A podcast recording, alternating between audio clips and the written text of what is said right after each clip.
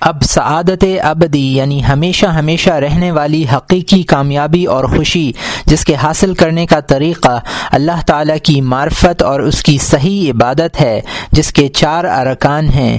ان چار ارکان کا تیسرا رکن مہلکات ہے، جس کی پانچویں اصل کا آغاز کرتے ہیں، جو کہ حب دنیا کے علاج کے بارے میں ہے۔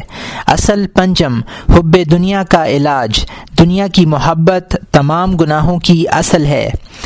اے عزیز، معلوم ہونا چاہیے کہ بے وفا دنیا کی محبت تمام گناہوں کی جڑ ہے اور اس کی دوستی تمام مصیبتوں کی بنیاد ہے۔ اس سے زیادہ کون بدبخت ہوگا جو خدا کے دشمن، خدا کے دوستوں کی دشمن اور ان کے دشمنوں کی دشمن ہے۔ خدا کی دشمن تو اس طرح ہے کہ حب دنیا خدا کے بندوں کو اللہ کے راستے سے روکتی ہے اور دوستان خدا کی دشمن اس طرح ہے کہ وہ اپنے آپ کو بنا سوار کے ان کے سامنے آتی ہے۔ کہ وہ اس پر صبر کریں اور شربت تلخ نوش کریں اور اس کا دکھ برداشت کریں اور دشمنان خدا کی دشمن اس طرح ہے کہ مکر و ہیلے سے ان کو اپنی طرف مائل کرتی ہے اور جب وہ اس پر فریفتہ ہو جاتے ہیں تو پھر ان سے دور ہو جاتی ہے اور ان کے دشمنوں سے جا ملتی ہے۔ یہ اس نابکار رنڈی کی طرح ہے کہ ایک فرد کو چھوڑ کر دوسرے فرد کے پاس جاتی ہے۔ انسان اس دنیا میں کبھی اس کے رنج میں، کبھی اس کے فراق میں اپنے آپ کو ہلاک کرتا ہے اور آخرت میں اللہ کے عذاب اور اس کی نارضامندی کو دیکھتا ہے۔ دنیا کے دام فریب سے وہی شخص چھوٹتا ہے جو حقیقت میں اس کی آفتوں کو پہچانتا ہے اور اس سے گریز کرتا ہے، جیسے جادو سے بچا جاتا ہے اور پرہیز کیا جاتا ہے۔ حضور انور صلی اللہ علیہ وسلم نے فرمایا ہے کہ دنیا سے پرہیز کرو کہ وہ ہاروت و ماروت سے بڑھ کر جادوگر ہے۔ اس کتاب کے تیسرے عنوان میں دنیا کی حقیقت اور اس کے مکر و آفت کا بیان کیا جا چکا ہے۔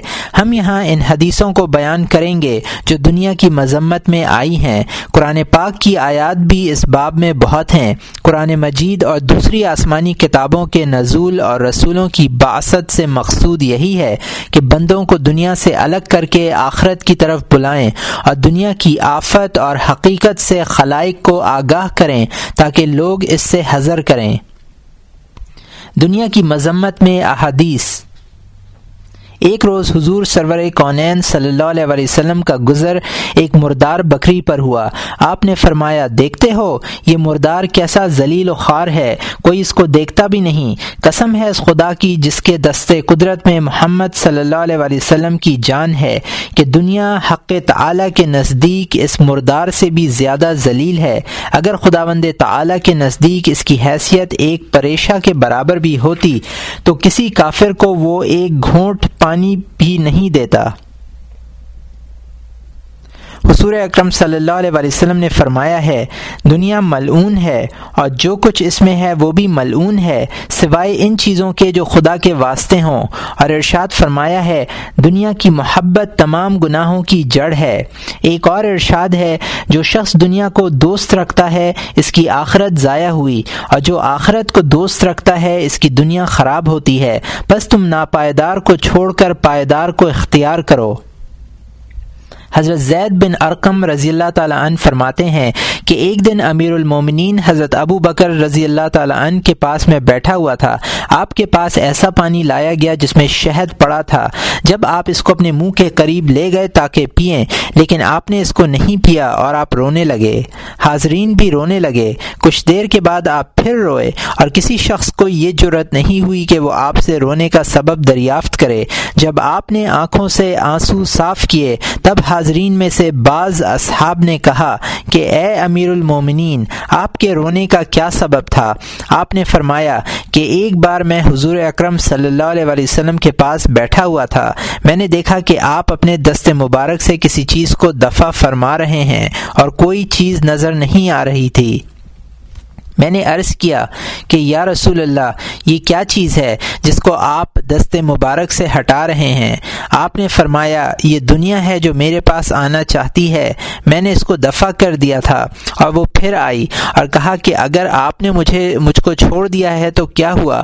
آپ کے بعد ایسے لوگ آئیں گے کہ وہ مجھ کو نہیں چھوڑیں گے۔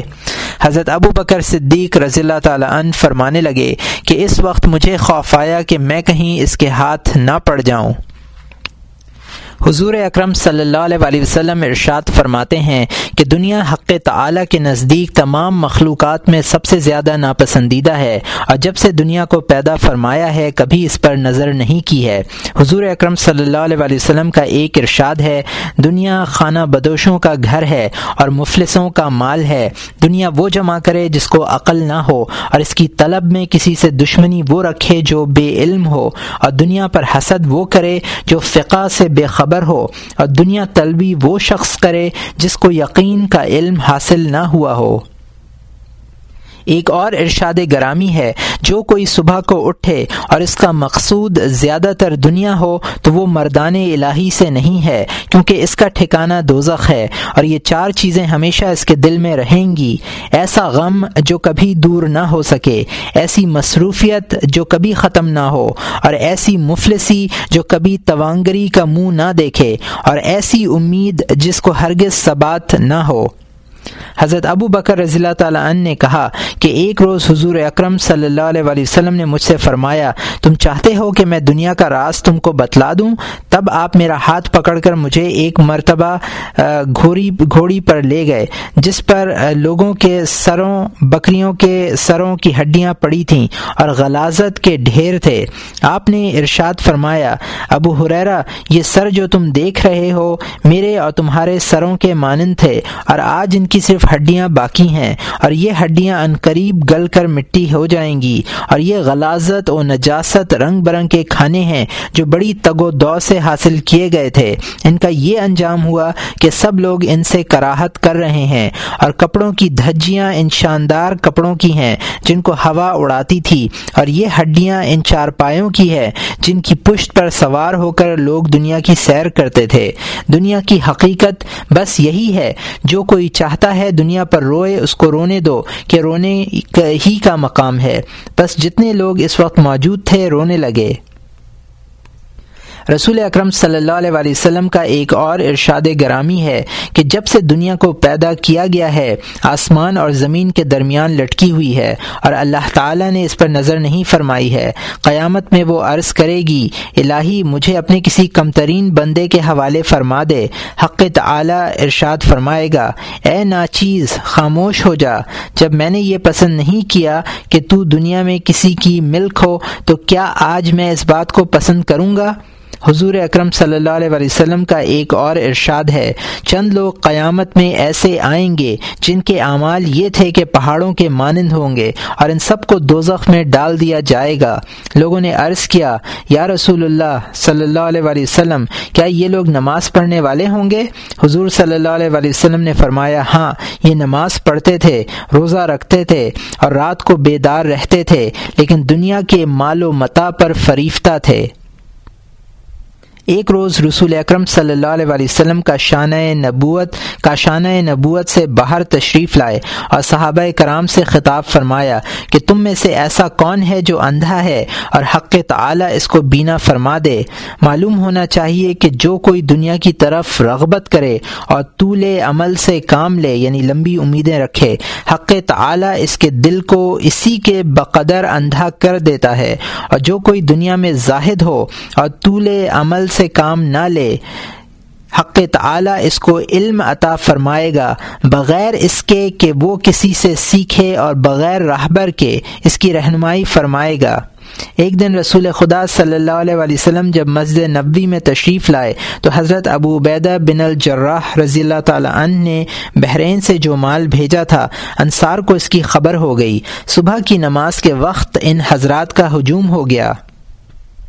جب حضور اکرم صلی اللہ علیہ وسلم نماز سے فارغ ہوئے تو سب لوگ آپ کے رو برو برو کھڑے رہے۔ حضور صلی اللہ علیہ وسلم نے تبسم فرمایا اور دریافت کیا کہ شاید تم نے سن لیا ہے کہ کچھ رقم آئی ہے۔ لوگوں نے عرض کیا جی ہاں ایسا ہی ہے۔ آپ نے فرمایا، تم کو بشارت ہو، تم کو آئندہ ایسے معاملات پیش آئیں گے جن سے تم کو مسرت اور خوشی ہو۔ اور میں تمہارے معاملے میں فقر اور تنگ دستی سے نہیں ڈرتا ہوں۔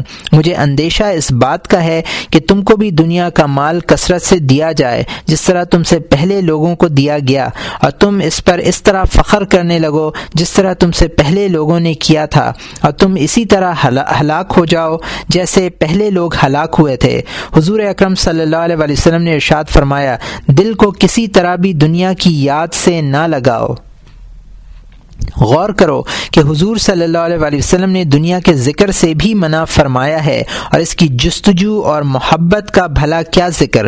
حضرت انس رضی اللہ تعالیٰ عنہ کہتے ہیں کہ حضور اکرم صلی اللہ علیہ وسلم کے پاس ایک اونٹنی تھی جس کا نام امبا تھا۔ یہ تمام اونٹوں سے زیادہ تیز رفتار تھی۔ ایک دن ایک آرابی ایک اونٹ لے کر آیا۔ دونوں کو دوڑایا گیا۔ اس آرابی کا اونٹ امبا سے آگے نکل گیا۔ مسلمان بہت غمگین ہوئے۔ حضور صلی اللہ علیہ وسلم نے فرمایا، بے شک اللہ تعالی دنیا کی کسی چیز کو سرفرازی نہیں دیتا جو اس کو پست نہ کرے۔ جس کو سرفرازی دی ہے، اس کو پستی سے بھی دو چار ہونا پڑتا ہے۔ اور فرمایا کہ اس کے بعد دنیا تمہاری طرف متوجہ ہوگی اور تمہارے دین کو تلف کر دے گی۔ بالکل اس طرح جیسے آگ لکڑیوں کو جلا ڈالتی ہے۔ حضرت عیسیٰ علیہ السلام نے فرمایا، دنیا کو مصاحب نہ بناؤ تاکہ وہ تم کو غلام نہ بنا لے۔ خزانہ ایسا رکھو کہ تلف نہ ہو اور ایسے شخص کے پاس رکھو کہ ضائع نہ کر دے، کیونکہ دنیا کا خزانہ آفت سے خالی نہیں ہے۔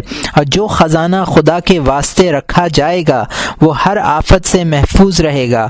اور فرمایا ہے کہ دنیا اور آخرت ایک دوسرے کی ضد ہیں۔ جتنا اس کو کوئی شخص خوش کرے گا، وہ ناخوش ہوگی۔ آپ نے اپنے حواریوں سے فرمایا کہ میں نے تمہارے سامنے دنیا کو خاک پر پھینک دیا ہے۔ اس کو تم پھر مت اٹھا لینا، کیونکہ دنیا کی ایک خباست یہی بہت اور کافی ہے کہ حق تعالی کی اس میں معصیت ہوتی ہے۔ اس کی ایک خصلت یہ بھی ہے کہ انسان جب تک اس کو ترک نہ کرے، اس وقت تک دولت دولت آخرت کو حاصل نہیں کر سکتا۔ بس دنیا سے درگزر اور اس کی وفاداری میں مشغول نہ ہو۔ سب سے بڑی تقصیر۔ معلوم ہونا چاہیے کہ تمام تقصیروں میں سب سے بڑی تقصیر دنیا کی محبت اور شہوت پرستی ہے اور اس کا ثمرہ غم ہے۔ آپ نے یہ بھی فرمایا ہے کہ جس طرح آگ اور پانی ایک جگہ جمع نہیں ہو سکتے، اسی طرح دنیا اور آخرت ایک دل میں جمع نہیں ہوں گے۔ حضرت عیسیٰ علیہ السلام سے لوگوں نے عرض کیا کہ اگر آپ ایک گھر رہنے کے لیے بنا لیں تو کیا حرج ہے؟ آپ نے جواب دیا کہ دوسروں کے پرانے گھر ہمارے لیے کافی ہیں۔ ایک دن برق بارہ کا طوفان آپ کے سر پر آ گیا۔ آپ بھاگنے لگے تاکہ کوئی پناہ کی جگہ مل جائے۔ آپ کو ایک جھونپڑی نظر آئی۔ آپ وہاں پہنچے، لیکن اس میں ایک عورت موجود تھی، لہٰذا آپ وہاں سے آگے بڑھ گئے۔ ہاں ایک غار نظر آیا۔ کہ آپ نے اس غار میں پناہ لینا چاہی۔ دیکھا کہ وہاں ایک شیر موجود ہے۔ آپ وہاں بھی پناہ نہ لے سکے اور بھاگے۔ تب آپ نے فرمایا، الہی، جس کو تو نے پیدا کیا ہے، اس کو تو نے ایک آرام کی جگہ بھی عطا کی ہے، لیکن میرے لیے کوئی آرام گاہ نہیں ہے۔ آپ پر وہی نازل ہوئی کہ تمہارا ٹھکانہ میری رحمت کا گھر بہشت ہے۔ میں جس میں سو حوریں ایسی تم کو عطا کروں گا، جن کو میں نے اپنے دستے لطف و کرم سے پیدا کیا ہے۔ اور چار ہزار سال تک تمہاری شادی کا جشن برپا ہوگا، جس کا ہر دن دنیا کی عمر کے برابر ہوگا۔ اور منادی کو میں حکم دوں گا کہ منادی کرے کہ دنیا کے زاہدو یہاں آؤ، تم سب عیسیٰ علیہ السلام کی شادی میں شرکت کرو، اور وہ سب تمہاری شادی میں شرکت کریں گے۔ ایک بار حضرت عیسیٰ علیہ السلام ہواریوں کے ساتھ ایک شہر میں پہنچے۔ ہواریوں نے وہاں کے تمام لوگوں کو مردہ پایا۔ آپ نے ہواریوں سے فرمایا کہ اے دوستو، یہ سب کے سب خدا کے غضب سے ہلاک ہوئے ہیں، ورنہ یہ سب زمین کی تہ میں ہوتے۔ آپ کی، آپ کے ہواریوں نے کہا کہ یہ معلوم کرنا چاہتے ہیں کہ ان پر خدا کا غضب کیوں نازل ہوا۔ جب یہ سب لوگ رات کو شہر میں مقیم ہوئے، حضرت عیسیٰ علیہ السلام ایک بلندی پر تشریف لے گئے اور پکار کر کہا، اے شہر والو، ان مردوں میں سے ایک نے جواب دیا، لبیک یا روح اللہ۔ آپ نے فرمایا، تمہارا کیا قصہ ہے؟ یہ عذاب کیوں نازل ہوا؟ اس نے جواب دیا کہ ہم رات کو آرام سے سو رہے تھے، لیکن صبح کے وقت ہم نے خود کو دوزخ میں پایا۔ آپ نے کہا کہ ایسا کیوں ہوا؟ اس نے کہا کہ کہ اس لیے ہوا کہ ہم دنیا کو دوست رکھتے تھے اور اہل معاشیت کے اطاعت گزار تھے۔ آپ نے فرمایا کہ تم دنیا کو کس طرح دوست رکھتے تھے؟ اس شخص نے کہا، جس طرح بچہ ماں کو دوست رکھتا ہے۔ بالکل اسی طرح کہ جب وہ آتی ہے تو بے حد خوش ہوتا ہے اور جب چلی جاتی ہے تو غمگین ہوتا ہے۔ آپ نے فرمایا کہ دوسرے لوگ جواب کیوں نہیں دیتے؟ اس شخص نے کہا کہ ان میں سے ہر ایک کے منہ پر آگ کی لگام چڑھی ہے۔ آپ نے فرمایا کہ پھر تم تم کس طرح بول رہے ہو؟ اس نے جواب دیا کہ میں ان لوگوں میں موجود تو تھا، لیکن میں ان کی معاشیت میں شریک نہیں تھا۔ جب عذاب نازل ہوا تو میں بھی اس کی لپیٹ میں آ گیا اور اب دوزخ کے کنارے پر کھڑا ہوں اور یہ نہیں جانتا کہ رہائی ملے گی یا دوزخ میں ڈالا جاؤں گا۔ تب حضرت عیسیٰ علیہ السلام نے فرمایا، اے ہواریو جو کی روٹی نمک سے کھانا، موٹا کپڑا پہننا اور گھوڑی پر پڑھ کر سو رہنا۔ دین و دنیا کی آفیت کے ساتھ، اس سے کہیں بہتر ہے۔ اے لوگو، تھوڑی دنیا پر قناعت کرو۔ دین کی سلامتی کے ساتھ۔ جس طرح ان لوگوں نے دنیا کی سلامتی کے ساتھ تھوڑے دین پر قناعت کی، تم اس کے برعکس کرو۔ اور فرمایا کہ کمینے لوگ جو ثواب کی خاطر دنیا طلبی کر کرتے ہیں۔ اگر یہ دنیا کو ترک کر دیں تو زیادہ ثواب پائیں گے۔ روایت ہے کہ ایک دن سلیمان علیہ السلام تخت رواں پر سوار جا رہے تھے۔ پرندے اور جن و پری آپ کے جلو میں تھے۔ اتفاقاً بنی اسرائیل کے ایک عابد کے پاس سے آپ کا گزر ہوا۔ عابد نے کہا کہ اے ابن داود حق تعالی نے آپ کو بڑی شان و شوقت دی ہے۔ آپ نے فرمایا کہ مومن کے نامہ اعمال میں ایک تسبیح کا ثواب سلیمان کی اس بادشاہی سے بہتر ہے، کیونکہ وہ تسبیح باقی رہے گی اور یہ مملکت باقی نہ رہے گی۔ حدیث شریف میں آیا ہے کہ جب آدم علیہ السلام نے گیہوں کا دانہ کھایا تو آپ کو جائز ضرور یعنی بیت الخلاء کی تلاش ہوئی۔ ادھر ادھر جگہ ڈھونڈتے پھرتے تھے۔ حق تعالی نے فرشتے کو آپ کے پاس بھیجا کہ جاؤ اور دریافت کرو کہ کیا تلاش کرتے ہو۔ آپ نے فرشتے کو جواب دیا کہ قضائے حاجت کے لیے جگہ تلاش کر رہا ہوں۔ فرشتے نے کہا کہ دانہ گندم کے سوا اور کسی میں یہ خاصیت نہیں ہے کہ اس کے کھانے کے بعد قضائے حاجت کی ضرورت پیش آئے۔ اے اے آدم، اب تم کہاں قضائے حاجت کرو گے؟ جنت کی نہروں میں یا بہشت کے درختوں کے نیچے؟ دنیا میں جاؤ کہ ایسی نجاستوں کی جگہ وہی ہے۔ حدیث شریف میں آیا ہے کہ حضرت جبرائیل علیہ السلام نے حضرت نو علیہ السلام سے دریافت کیا کہ اس طویل عمر میں آپ نے دنیا کو کیسا پایا؟ آپ نے فرمایا کہ دروازے والے گھر کی طرح کہ ایک دروازے سے اس میں گیا اور دوسرے دروازے سے نکل گیا۔ عیسیٰ علیہ السلام سے لوگوں نے التماس کی کہ ہم کو ایسی چیز سکھلائیے جس سے حق تعالی ہم سے پیار کرے۔ آپ نے فرمایا کہ تم دنیا کو اپنا دشمن سمجھو، حق تعالی تم کو دوست رکھے گا۔ بس دنیا کی مذمت میں اتنی احادیث اور اخبار کافی ہیں۔ صحابہ کرام رضی اللہ عنہم کے اقوال۔ دنیا کی مذمت میں صحابہ کرام ردوان اللہ تعالی علیہم اجمعین کے اقوال بہت ہیں۔ چند ان میں سے یہ ہیں کہ حضرت علی رضی اللہ عنہ نے کہا ہے کہ جس نے یہ چھ کام کر لیے، اس نے بہشت طلب کرنے اور دوزخ میں بچنے کا کوئی کام باقی نہیں چھوڑا۔ اور دوزخ سے بچنے کا کوئی کام باقی نہیں چھوڑا۔ ایک یہ کہ حق تعالی کو جانا اور اس کا حکم بجا لایا۔ دوسرے، شیطان کو جانا اور اس کی مخالفت پر کمر بستہ ہوا۔ تیسرے، یہ حق بات سمجھے کہ اس پر مضبوطی سے قائم رہا۔ چوتھے، یہ کہ ناحق کو سمجھا اور اس سے دست بردار ہوا۔ پانچویں، یہ کہ دنیا کو پہچانا اور اس کو ترک کیا۔ چھٹے، یہ کہ آخرت کو پہچانا اور اس کی طلب میں قائم رہا۔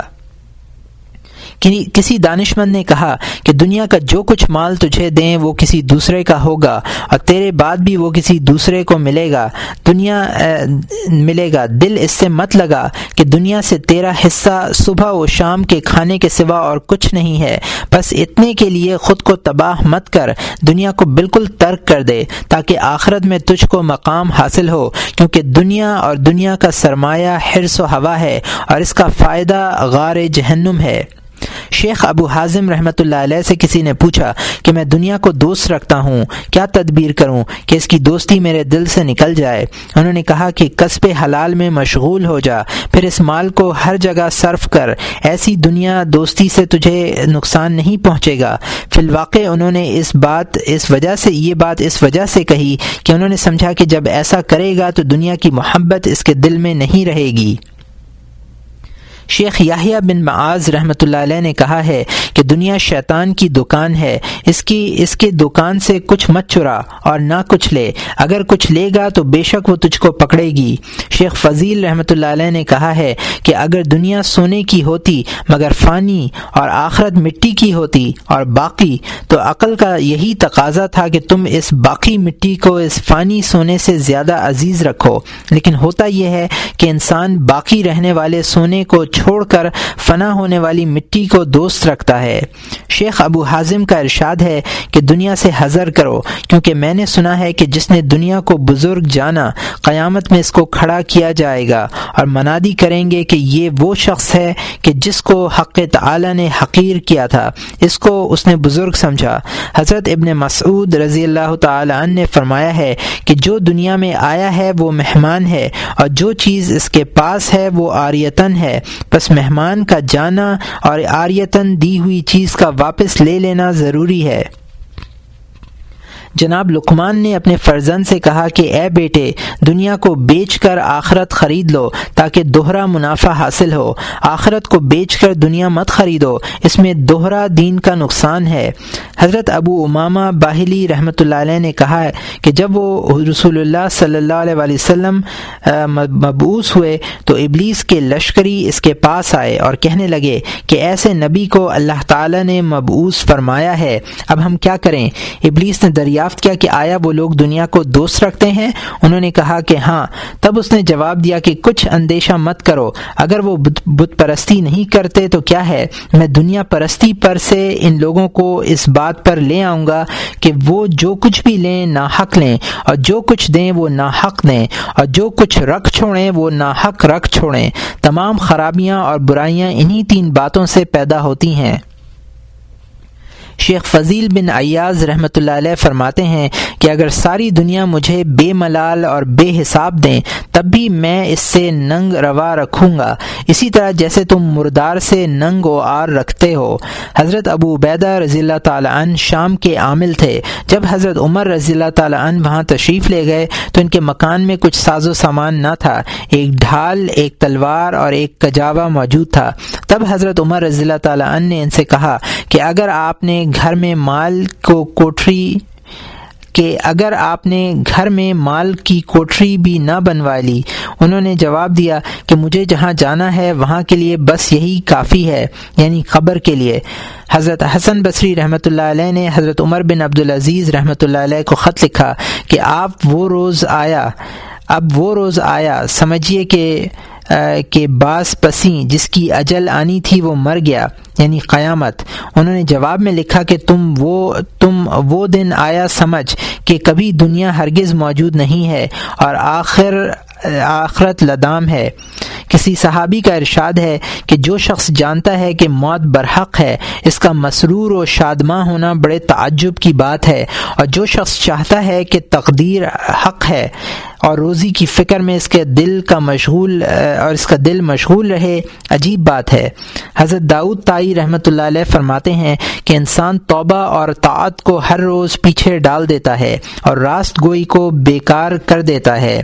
یہاں تک کہ اس کا فائدہ دوسرے کو حاصل ہوتا ہے۔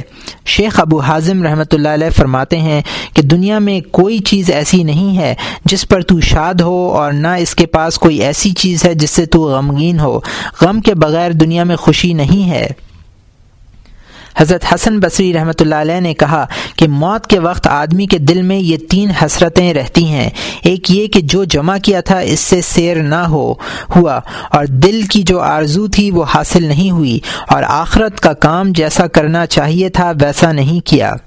جناب محمد ابن المقندر رحمۃ اللہ علیہ کہتے ہیں کہ اگر کوئی شخص تمام عمر دن کے روزے رکھے اور رات کو نماز پڑھے، حج اور جہاد کرے اور تمام محرمات سے بچے، لیکن دنیا اس کے پاس بہت زیادہ ہو، تو قیامت میں اس کی نسبت کہا جائے گا کہ یہ وہ شخص ہے جو حق تعالی کی حقیر کی ہوئی چیز کو دنیا میں بزرگ و عظیم سمجھتا تھا۔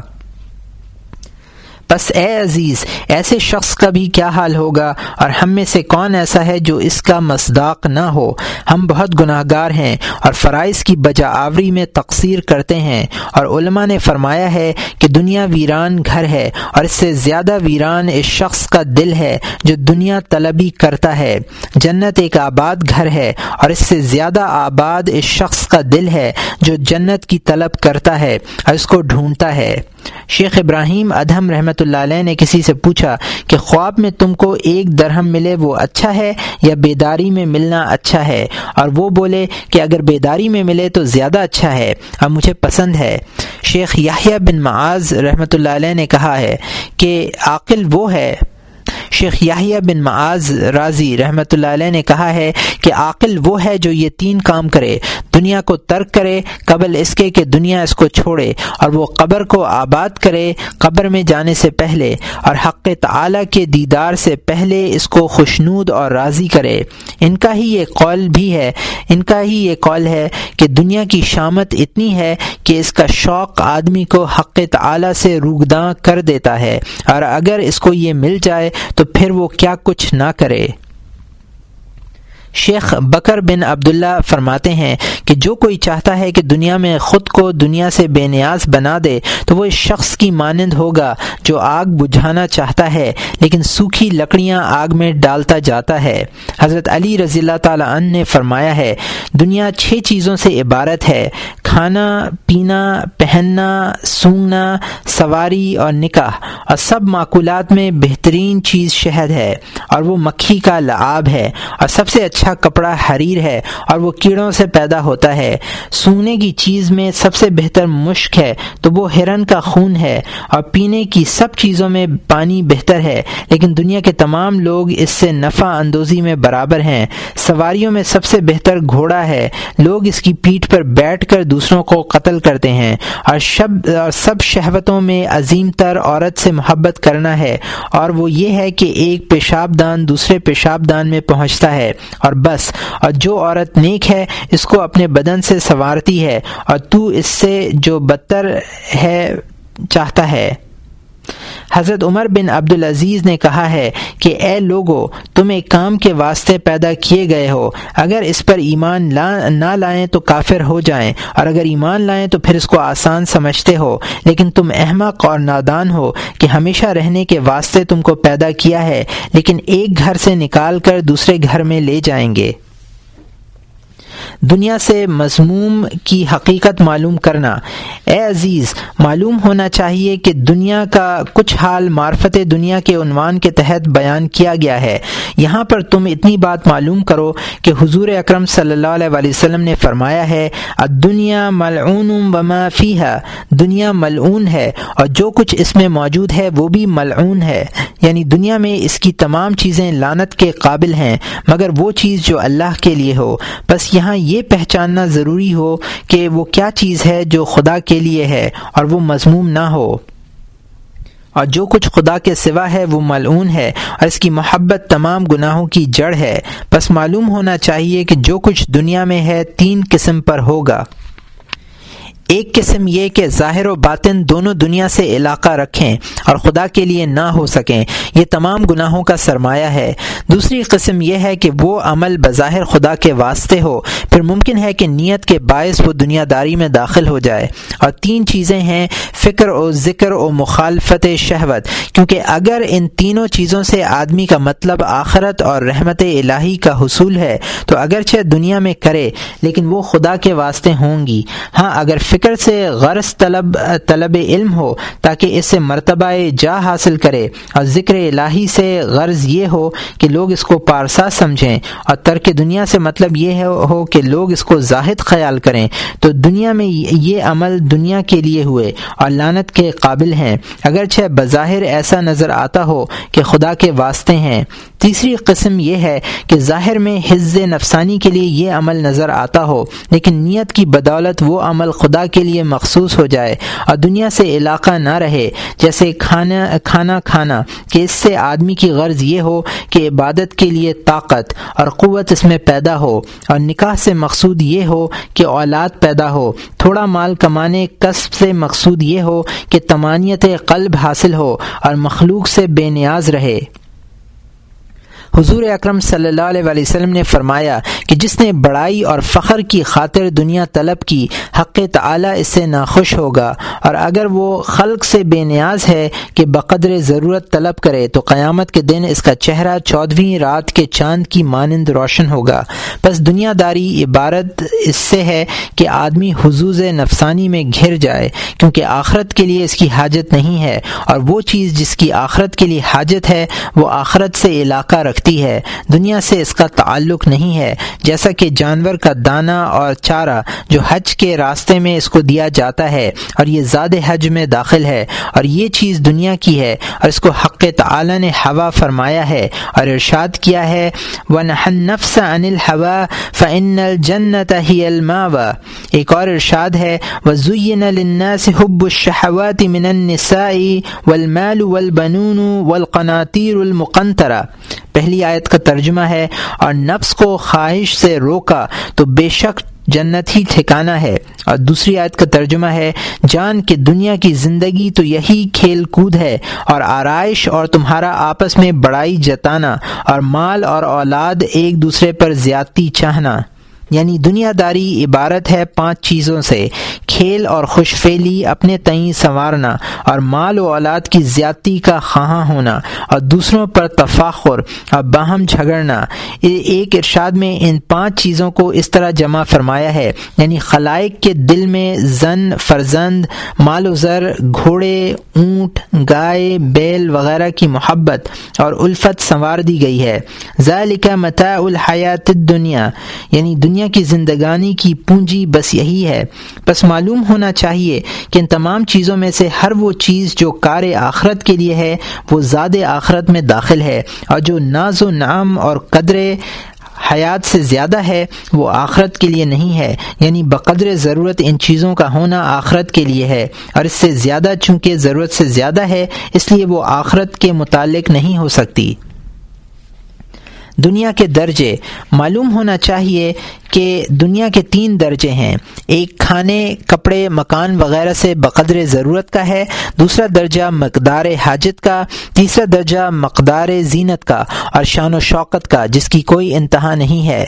درجہ حاجت اور بقدر ضرورت پر ہی بس کرنا خطرے سے خالی نہیں ہے، کیونکہ حاجت کے دوزخ کے دو رخ اور دو پہلو ہیں۔ ایک تو ضرورت سے وابستہ ہے اور دوسرا پہلو اور رخ ناز و نعمت سے متصل ہے۔ اور ان دونوں کے درمیان جو درجہ اعتدال ہے، اس کا پہنچانا پہچاننا بہت دشوار ہے۔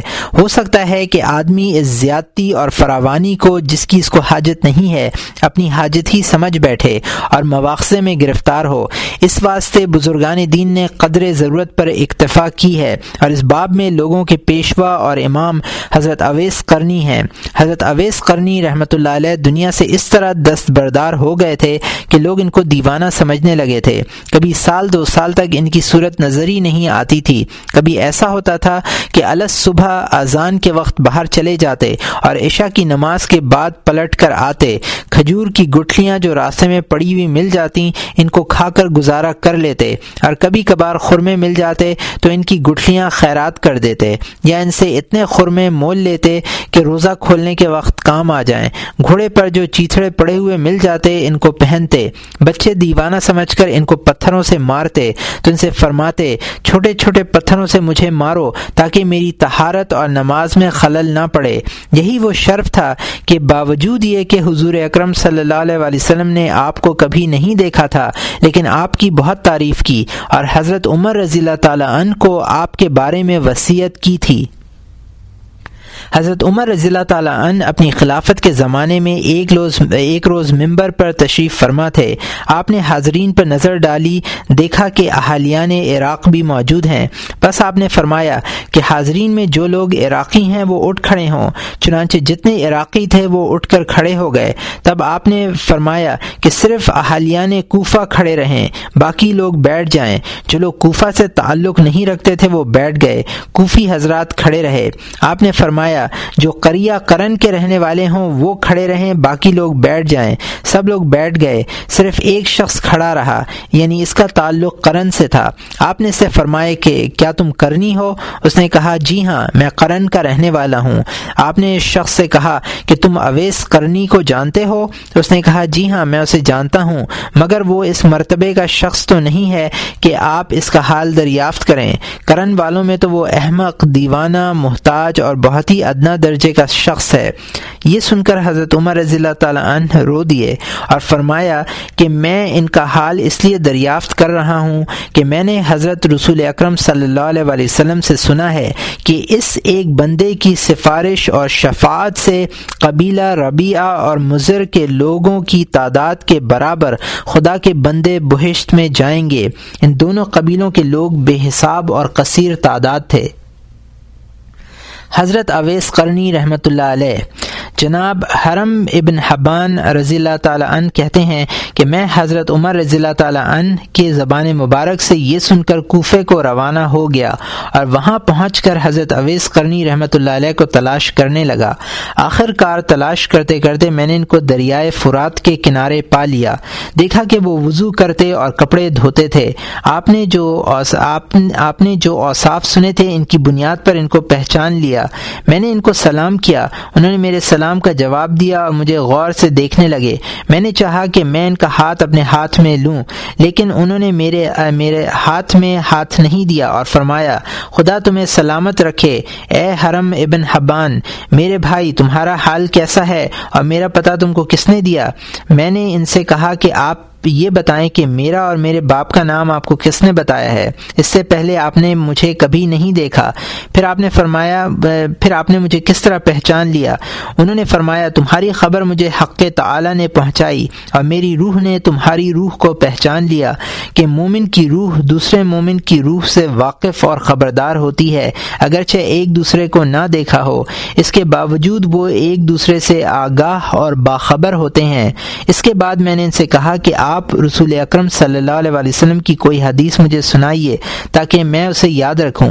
انہوں نے فرمایا کہ رسول اللہ صلی اللہ علیہ وسلم پر میرا جسم اور میری جان قربان۔ مجھے آپ صلی اللہ علیہ وسلم سے شرف ملاقات حاصل نہیں ہوا ہے۔ یعنی میں نے حضور اکرم صلی اللہ علیہ وسلم کی زیارت نہیں کی ہے، لیکن میں نے دوسروں سے آپ صلی اللہ علیہ وسلم کی احادیث سنی ہے لیکن مجھے یہ منظور نہیں کہ میں ان احادیث کی روایت کروں اور محدث مفتی اور اور وائز بن جاؤں۔ بس میرا شغل میرے لیے کافی ہے۔ میں نے کہا، قرآن پاک کی ایک آیت ہی پڑھ دیجیے، تاکہ آپ کی زبان مبارک سے سن لوں اور آپ میرے حق میں دعائے خیر کیجیے اور مجھے ایک نصیحت کیجیے تاکہ اس پر عمل کروں کہ میں محض اللہ تعالیٰ کے لیے آپ سے محبت رکھتا ہوں۔ اس وقت انہوں نے دریائے فرات کے کنارے میرا ہاتھ پکڑا اور فرمایا، اعوذ باللہ من الشیطان الرجیم اور تعوض پڑھتے ہی رونے لگے اور پھر فرمایا فرمایا کہ اللہ تعالی نے فرمایا ہے اور اس کا ارشاد بالکل حق اور سچ ہے۔ یہ کہہ کر، وما خلق السماوات والارض وما بینہما الا بالحق۔ اور وما خلق خلق السماء والارض وما بینہما لائبین تک پڑھا۔ اس کے بعد ایک نعرہ بلند کیا۔ میں سمجھا کہ بے ہوش ہو گئے، لیکن ایسا نہیں ہوا۔ اور مجھ سے کہا کہ، اے ابن حبان، سنو، تمہارے والد کا انتقال ہو چکا ہے اور تم کو بھی مرنا ہے۔ بہشت میں جاؤ گے یا جہنم میں؟ حضرت آدم، حضرت نو حضرت ابراہیم، خلیل اللہ موسا کلیم اللہ داود خلیفۃ اللہ اور محمد رسول اللہ صلوات اللہ علیہم نے انتقال فرمایا۔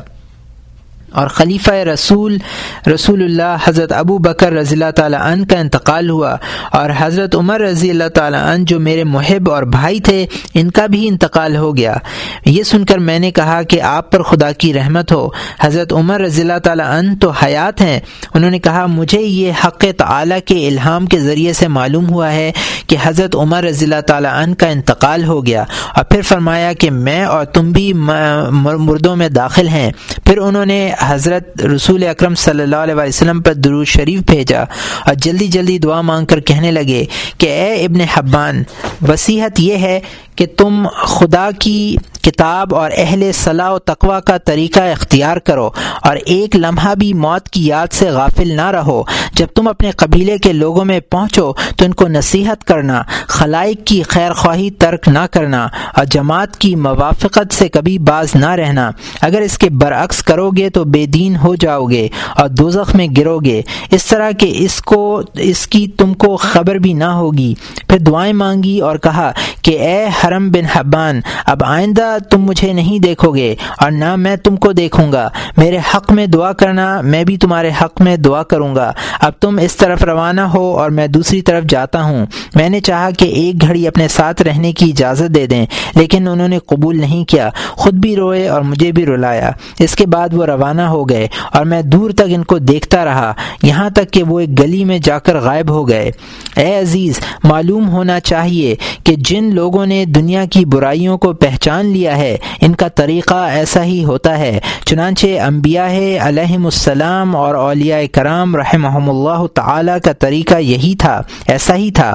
عاقبت اندیش لوگ یہی ہیں جنہوں نے آخرت کے بارے میں سوچا۔ اگر تم اس درجے تک نہیں پہنچ سکتے تو کم از کم اتنا ہی کرو کہ جس قدر چیز کی ضرورت ہے اس پر اکتفا کرو اور دنیاوی نعمتوں اور اس کے عیش و آرام سے احتراز کرو تاکہ بلائے عظیم میں گرفتار نہ ہو جاؤ۔ اس جگہ دنیا کا احوال صرف اتنا ہی ہم بیان کرتے ہیں۔ دوسرے عنوانات کے تحت بہت کچھ بیان کیا جا چکا ہے۔